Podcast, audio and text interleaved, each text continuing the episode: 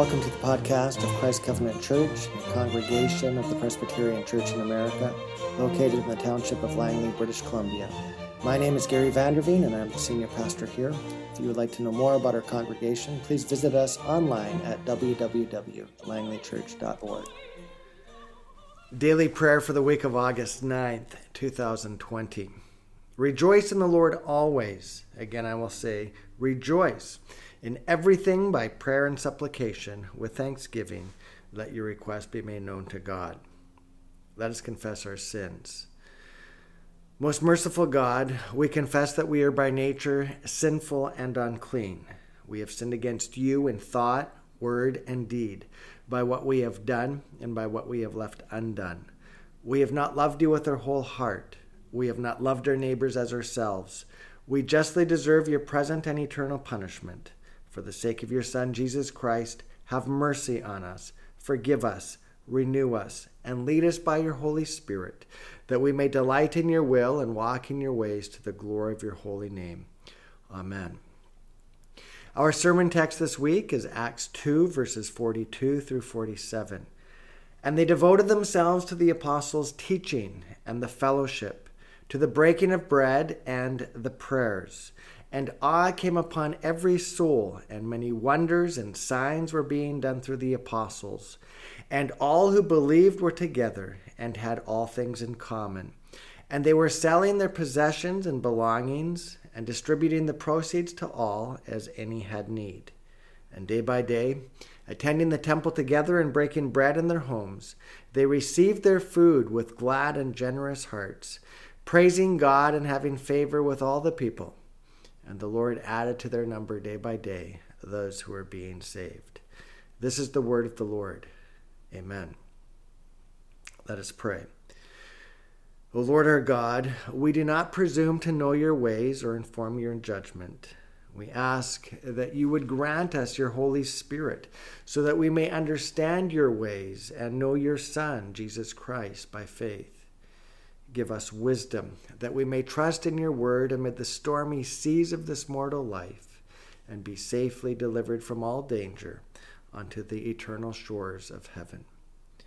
O Lord our God, we have no righteousness of our own, but only the righteousness of Christ into which we are clothed.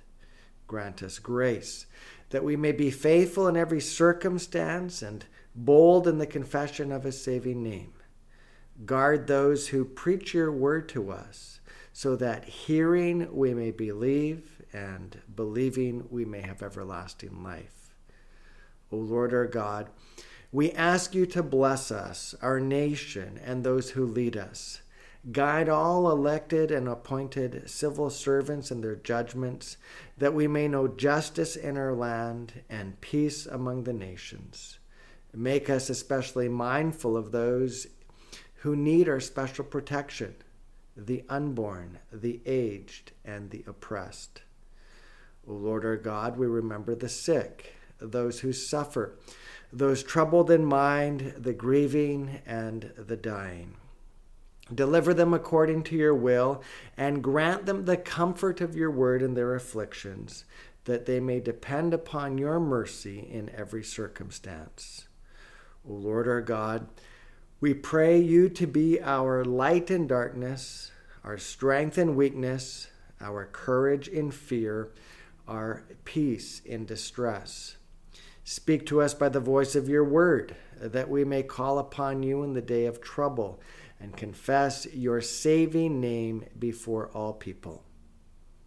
All these things and whatever else you know we need, we ask that you would grant them to us for the sake of our Savior Jesus Christ, who taught us to pray, saying, Our Father in heaven, hallowed be your name, your kingdom come, your will be done on earth as it is in heaven. Give us this day our daily bread, and forgive us our debts as we forgive our debtors. And lead us not into temptation, but deliver us from evil.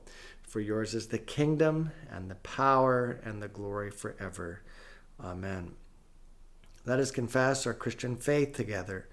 Heidelberg Catechism, question and answer 33. Why is he called God's only begotten Son? since we also are children of God. Because Christ alone is the eternal, natural Son of God. We, however, are children of God by adoption through grace for Christ's sake. Question and answer 34. Why do you call him our Lord?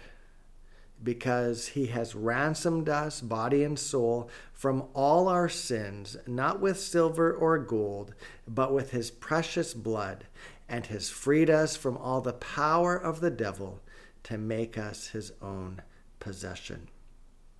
Let us close in prayer.